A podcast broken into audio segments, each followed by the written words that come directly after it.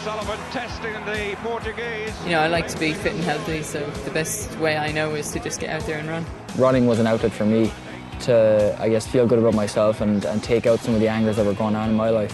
Sonia O'Sullivan is going to take the world title back to Ireland. Today on Irishman Running Abroad, we look at those unwritten rules of running, the stuff you won't find in a handbook, blog, or YouTube video. Tom Corcoran, a friend of the show and long-time listener, suggested this topic. So I want to start by giving him a big shout out. He'll be getting an Irishman Abroad pin in the post. And if you want to suggest a topic for an episode, it's very easy Irishman Abroad podcast at gmail.com. But before we get to all of that, I want to give a little shout out, little plug in to a gig that I'll be doing on the September 24th at the Underbelly Festival in London. Why not come on down? It's a fully seated stand up show with a bunch of other comics. Return of the Crack. The Crack is returning. Venues are full. Underbelly Festival, September 24th. Kind of my first big stand up show back. So why don't we get a load of Irishmen abroad runners at this this event? Because Sonia, you might you might even be there. I might. Um, I'm not sure exactly my plans at the moment, but I'm thinking I might hang out in um, London until the London Marathon, Okay. which is on October the 3rd this year, I believe. And it's possible Sinead Diver, or Diver, as we say in Ireland, is um, going to come back for that. Brilliant. So that would be exciting. And uh, and actually next year for 2022, the London Marathon is also going to be in October. So maybe that can be a target for you, Oh Jared, gosh. next year. Oh You know, my god, home- yeah. Home, That'd be- marathon. That'd be crazy. So right now you're you're in Paris. Fill us in on uh, what the setup is there. You sent me a photo of this kind of uh, science lab that you're living in. what, what's going on? I'm actually in Belgium. Oh, okay. I've moved. Right. I can't even keep So, up now. So you were in Paris for the Diamond League at the weekend. I was. I um I took the Eurostar to Paris, which was lovely. I don't think I've ever done that before. I've been on the train, definitely in the car going to Belgium before. Hmm. Um, but the Eurostar was great. It's so just nice to travel on the train. I love it. I absolutely love the Eurostar. I mean, especially yeah. the underwater uh, kind of display that they give you. Did they do that where that you can you can get to see what you Um. would be seeing above you in the sea? Uh, No, I didn't see that at all. I didn't even think that we were going under the water. but of course we were. yeah, you were deep beneath, beneath the sea. Uh, the speed of it is nuts as well, and the fact that you just pull up in Paris. I, I just I couldn't wrap my head around it the first time I was on it. Were you traveling with athletes or meeting them there? I was meeting them there. Yeah, I was. Um, I I flew in from. I'm going Diamond League to Diamond League now. This is like the old days, you know, except it's about thirty years later. Yes, I flew in from Eugene. I came to London and had a few days in Teddington, which was lovely to get out and run around Bushy Park. Uh, it's funny when you run around. I don't know if you ever noticed this or if other people out there might notice this. When you run in a place where you've run fast before, it's like as if your brain and your muscle memory just kicks in and you start flying around. It's a weird thing. You actually have always have a really good run, especially the first run back when you haven't been there for a while. Yeah, I must I must get out to Bushy Park at some point to see this kind of famed park where all these Kenyans and yourself used to run around. Last episode, you recommended the Nike Invincibles, and I, I think it's safe to say that you sold a few pairs. We had messages on the Strava group of people saying, "I bought them. I got them over the weekend on Sonia's recommendation," uh, and I myself got a pair from Tina for my birthday. I don't know how she was so on the ball, but w- we went in and uh, found these things, and uh, I don't know. It, they are they are an incredible pair of shoes. One person said. I think that these yokes wear out very quickly, but that hasn't been my experience after the first run. They looked immaculate, and you're right; they're they're so bouncy. Did you have your Invincibles waiting for you in London? I didn't actually know. I wasn't. I wasn't as lucky as you. There was no birth, no surprise arrival presents for me. So yeah. So I actually was. I did surprise myself though because it was a pair of shoes had turned up some somewhere in the last year while I was away. Um, some Nike Zoom Flies, which I have worn them before, and I think they have a plate in them as well. One of these carbon plates. So they're definitely one of the faster type shoes. So actually, train with Trevor turned up the first day I arrived. Oh, he was Trev. Um, he was uh, just back from. He'd run a race in London on the weekend, the half marathon, the Vitality half marathon, yeah. and he trekked down from North London all the way down to Teddington and met me for my first run off the plane, which was brilliant because it's never fun that first run off the off a long haul plane. And um, we just headed out on a run to Bushy Park and then into Hampton Court Park, which is is kind of one of my runs that I always do when there's no kind of purpose to the run. You know, it's just like a touring run. And it was great out there. It was a lovely day, and I was wearing my new Zoom Fly, so I was flying along. And um, there was loads of deer out there, but we were lucky in Hampton Court Park. It's all the small deer, and there's tiny little baby deers out there, all bouncing around the place. So it was really good fun, and we actually somehow managed to run 75 minutes, which I was amazed by, because the time went by so quickly. Um, combination of, I suppose, being back in one of the nicer places to run and then also having a bit of company. So we had a good chat along the way. Absolutely. And big shout out to Trev, who, if you've been following Train with Trev on Instagram, you'll see that he has been putting in mammoth miles up in the high, up in the mountains as well.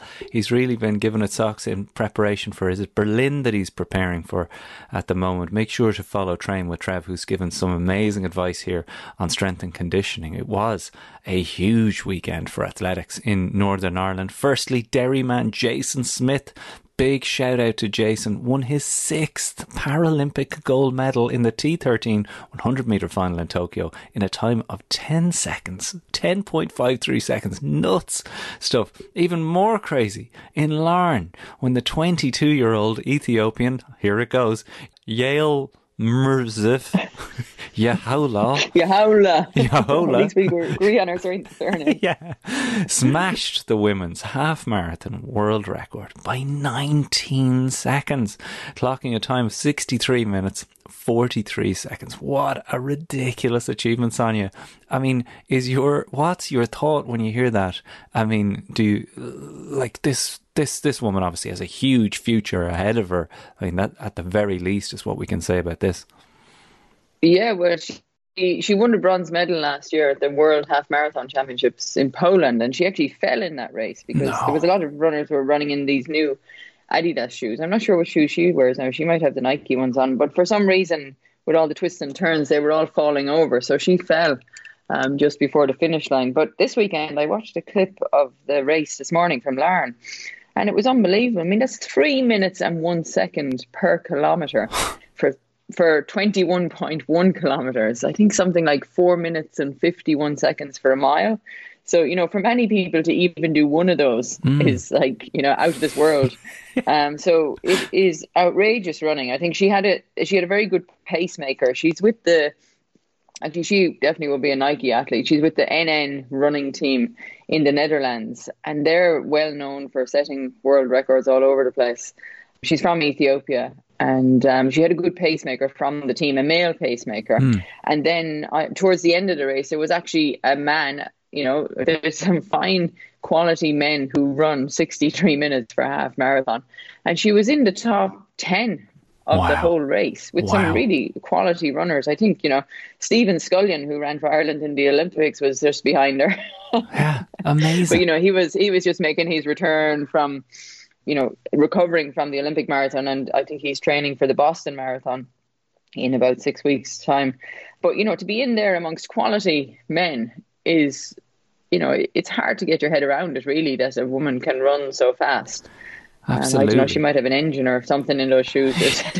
she might have a double layer of carbon plate or something. But that was absolutely flying.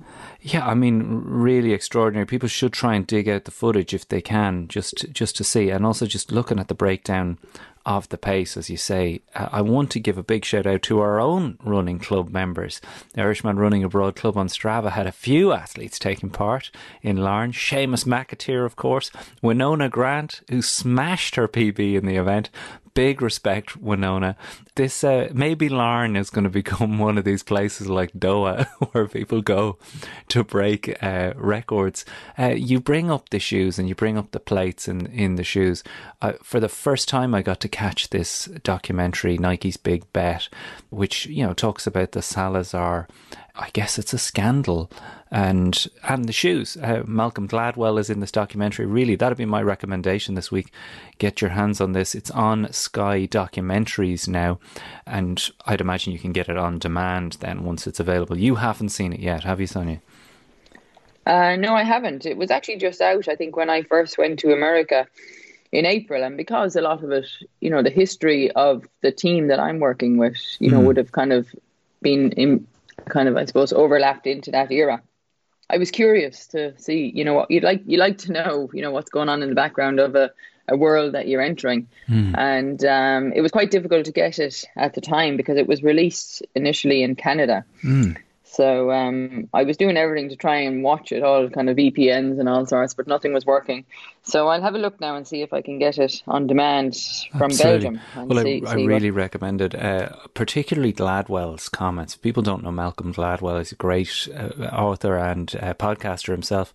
Revisionist History is his podcast, and uh, it covers all sorts of uh, parts of history that you know we might need to rethink, including the underhand free throw, which is my favourite episode, where he talks about the you know the granny shot, as they call it, uh, the swinging of the arms upwards. You know the you know the shot I'm talking about, that which is you know proven to be the best way to shoot foul shots in basketball, but nobody will do it because it looks so crappy. And uh, you know Gladwell's take on these carbon plate shoes is something that you know I hadn't heard anybody talk about. I think we mentioned it before technological doping that kind of word being used. I don't know if that's really a fitting term when pretty much everybody has access to these things that it's not an unfair advantage if you can walk into the shop and spend 250 quid and get the shoes but he does point out exactly how big of a revolution they are, Sonia. That you know, he said the idea that an average runner is knocking 2.5 minutes off their personal best simply by lacing up these shoes. Is that an oversimplification, or are these shoes that powerful? Oh, they they definitely make a big difference, and you just have to look at any like local fun run. You know, Larne was fairly deep now with some good runners, but you know there hasn't been too many runs on. But any that have been on, and there was there was one there in Fermoy at one point, and they showed the finish line, and I think there was you know less than hundred people running, but practically everyone that crossed the finish line had on a pair of Nike Next Percent or you know some variation of mm. them. And, and lots of the different shoe companies have them now. Like Asics have some pretty good ones, and um, Adidas have ones that are, you know, the stack height is, you know, you feel like you're on platforms. Hmm. You have to be careful not to fall over in them. And because people do, like the World Half Marathon last year, they were all falling over.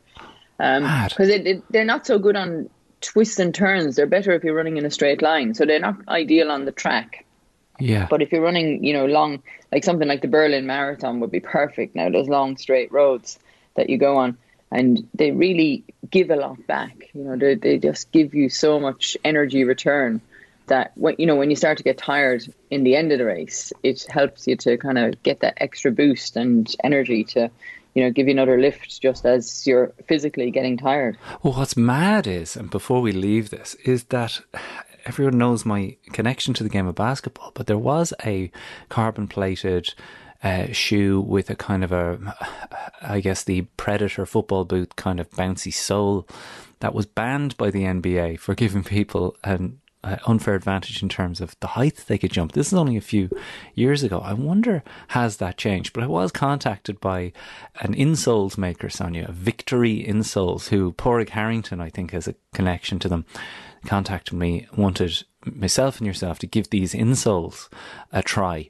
Uh, we'll have to look into this later, but I'd be interested to know if any listeners have given these things a go because people are really swearing by them. And certainly, Padraig Harrington is someone I know who isn't a shill.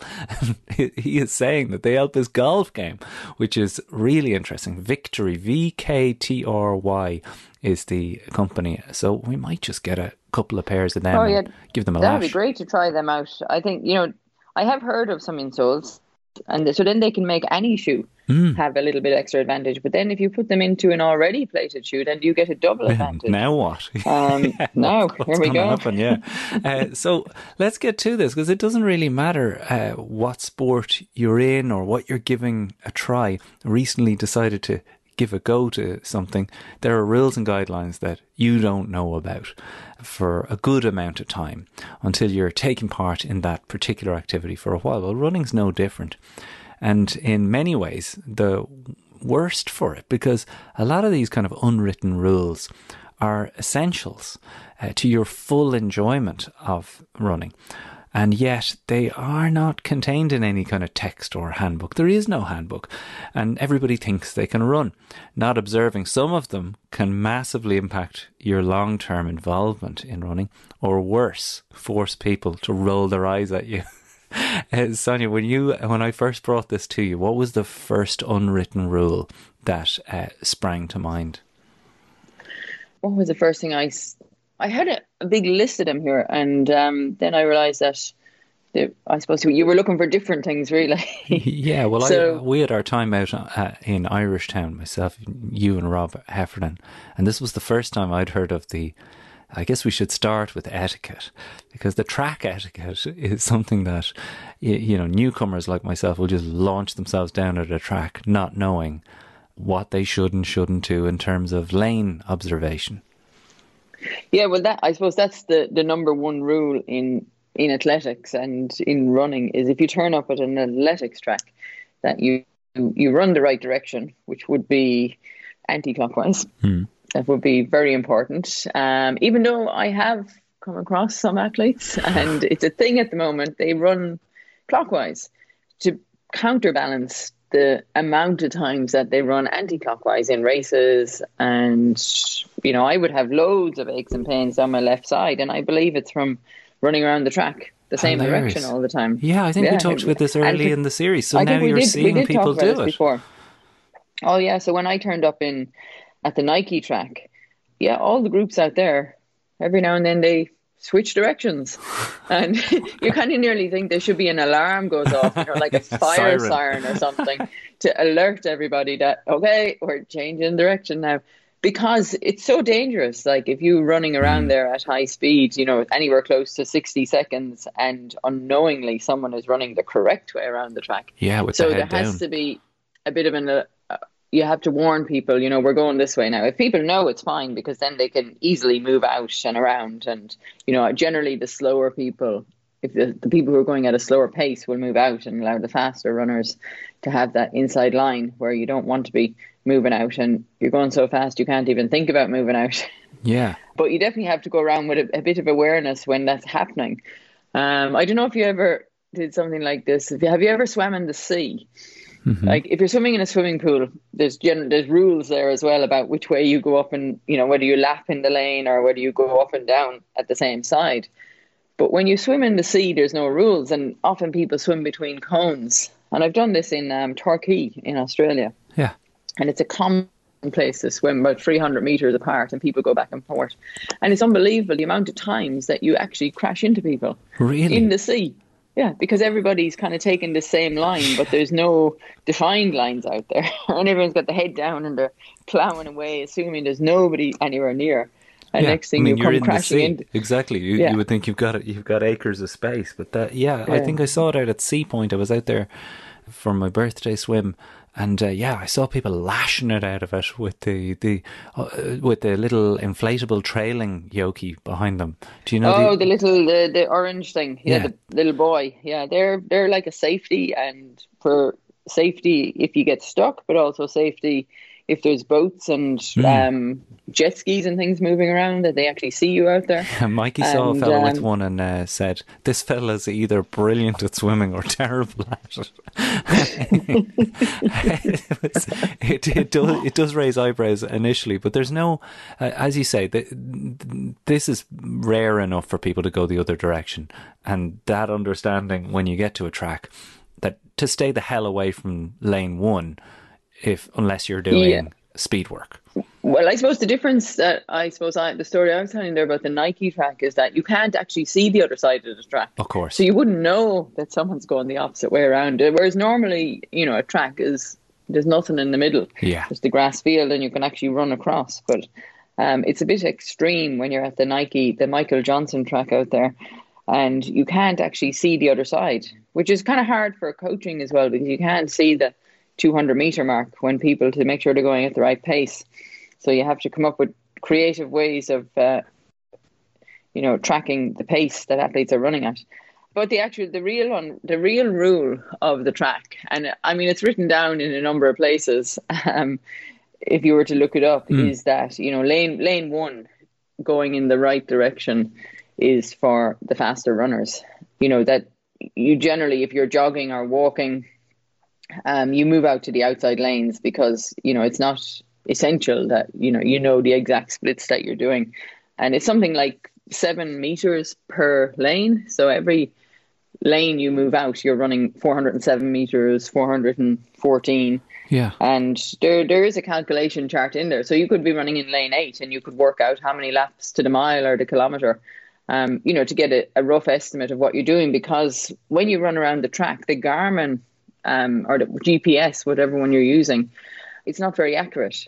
It doesn't react very well to the satellites because you're running in circles. It gets a bit dizzy and you know it, it just loses track of what's going on. And so, if you were to wear your GPS watch and measure your one kilometer, it's more than likely going to come up a bit short. Okay. Um, even though we all know that a kilometer on the track is two and a half laps. Yeah, so you really wondered throw why away the you, GPS when you do that. Yeah, because I'd have wondered why you were there with the stopwatch at these tracks when uh, it's obvious that it they have their they all have their tracker watches, but it's just not accurate. No, it's it's rarely accurate. Um, on the there is some watch Coros, I think. They supposedly have a track. You can a, a track, track setting. setting. Yeah, yeah, and that is a bit better. But I've I've never used one of those watches. Um, so maybe we can get a hold of one of them and test it out because um, I know they do give them out to a few fast runners. But um, you know, if we're getting you onto the track, maybe you can test it out. Yeah, maybe, maybe let's uh, let's look into it anyway. So uh, this uh, this uh, recommendation for this episode, obviously, as I said, comes from Tom Corcoran, and he sent along a link uh, to a few unwritten rules that had emerged from the Reddit running group, which I didn't even know existed. And one was when and how to pass someone. Now, this, if we were to close the first half of our, uh, our discussion here on iTunes and SoundCloud with this one, I think that uh, as unwritten rules go, when and how to pass is one that everybody needs to know they say here in the article whether you're in a race or just out for a run in a busy park, it's pretty common to find yourself closing in on somebody who's running just a tad bit slower than you. Don't run two or three steps behind someone who you've just happened upon for more than a few seconds. If you're not going to pass them, take the decision and act, or if you're going to pass them, make the decision to do it. Would you go along with that? It depends. if you're in a race, if you're in a race, you might want to take a rest when you catch up to somebody, mm. and uh, you take the free ride. You know, especially if you're running into the into the wind, and then you save a little bit of energy, and then you go past. Yeah. Um, but if you're out running around the park, yeah, it can be a little bit. What would you say? Disconcerting when somebody comes up behind you and they kind of, you know, sit on your shoulder, and uh, don't say anything. So I'd mm. say if hmm. you catch up to somebody and you're going to sit there for a while, you might kind of say something, or you might come level with them and look over and see if you get any kind of a friendly reaction. Yes. Um, and may, maybe surprise yourself. It depends, you know, on the, the level of runner. Some people are happy for a conversation, and, and others not so happy. yeah. I think did I tell did I tell the story the other week about the black cat? No. When when I was out for a run in in Dublin, it was at the time of the Olympics, and I was just coming back from Irish Town actually and running up along the, the Dodder River. And it's a lovely little trail there. And uh, you come up to these lovely cottages, and there was a couple of streets that come out. And as uh, there was a fella who was running, I had passed him, and then I stopped actually to take a picture of the bird. And um, then when I caught back up to him again, I looked, there was a black cat coming out of this laneway. And it was just as I caught up to this fella again, and I looked over at him and we kind of laughed and i said is that good luck or not and we decided that the black cat he didn't cross our path yeah so I, I, don't know it, whether it is or not I, mike keeps trying to correct me on this that it's bad luck and i was like no it has to be good luck it's it's rare, right? well, I think thing. you can. I think you can interpret it as you like. Like if he crosses you, then you know is it right to left or left to right? Um, if it doesn't cross you, then maybe that's better. but it, as long as it doesn't trip you up, I suppose it's okay. Cats always really give me that luck. look. Like I had an incident with a fox this this weekend on my long run, which we'll get into later on because I had my first nipple re- related injury. This is all fascinating stuff for people, I'm sure. But uh, a fox related incident where an injured fox crossed my path and looked at me like he was about to attack. Now maybe I'm just that's just the way I am, but he just looked at me like uh, uh, he froze. I froze. I could see he was injured, and I didn't know which way to jump here. So I ended up nearly running into traffic to avoid dealing with this guy. And I guess there is no unwritten rules for how to deal with foxes, but there is there is uh, the question of what you're saying there about waving or notifying other runners of your presence. You had said in a previous episode, shouting on your left or on your right is, is the thing to do in some countries. And, you know, that's open for debate. Like, I've, I definitely had repetitive strain in my right finger from waving to cars on the roads of Mayo as I drove around and everyone raises the one finger off the steering wheel to wave to you. And here in London, I mean, the amount of people, Sonia, that I've said hello to on the run and nothing, like literally nothing. and you're just like, I don't know. Is there an unwritten rule on whether you say hello? My, my, my rule is that if somebody is doing the same thing I'm doing, I'm saying hello to them. I find that very hard to take. Is there a rule on it, or it, does it just depend place to place? I think it's place to place, but I'm definitely a good morning person, so I get in trouble when I run in the afternoon because I forget that it's not morning anymore, the evening. Yeah, And then, of course, it's always a, a giggle to myself. Uh, you know, when I realise I'm saying good morning at five o'clock in the evening, you're just and just saying, to "Oh, you only just got out of bed." But actually, on the weekend, I did a run in Paris around this big park, and uh, I had company. There was a, a fella I was running with, Stephen Haas is his name. He's one of the the running managers, but he had a group of people out running, so I kind of tagged along to get the most direct route to the park, and not thinking I would be having company the whole run. But we had to cross a few roads, and there was a few um, security guards because there was a bike race or something on, and I said good morning to these French police or whatever guards, whatever they were, and there was very little reaction. And he laughed at one point, and he said to me, "I said, oh, they probably, they probably don't know what I'm saying." And he said, "Of course they do. They're just French." and so I said, "Yeah, but if somebody said bonjour to me, I'd be like, oh, bonjour,' and I'd be all excited Yeah, to use your. French. Yeah. to be able to use the one word I know." And so I think it depends on the person, you know. Maybe you take people by surprise when you say hello or good morning.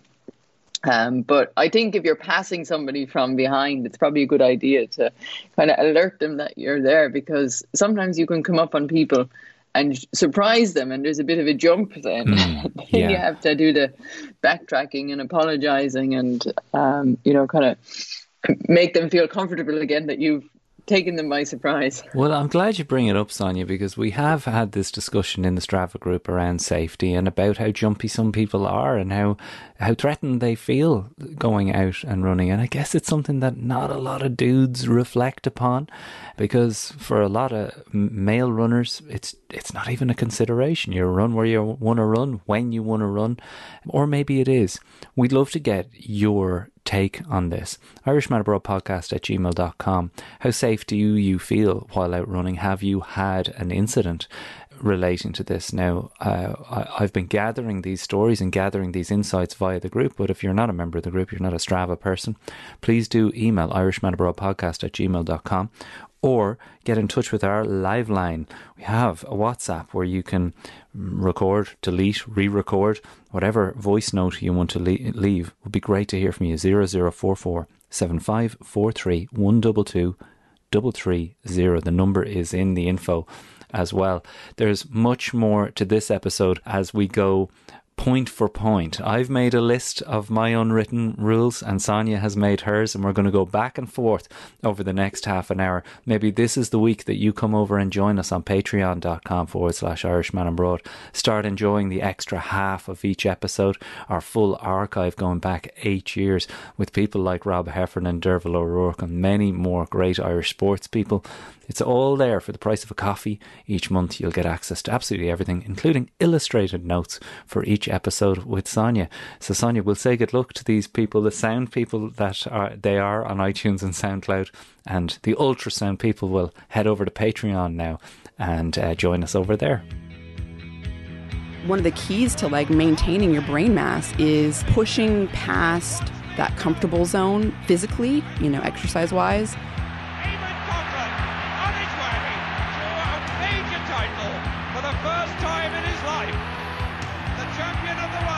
Imagine you know a world where everybody could go out the door and engage in the kind of exercise that's going to make them more relaxed, more healthy, burn off stress,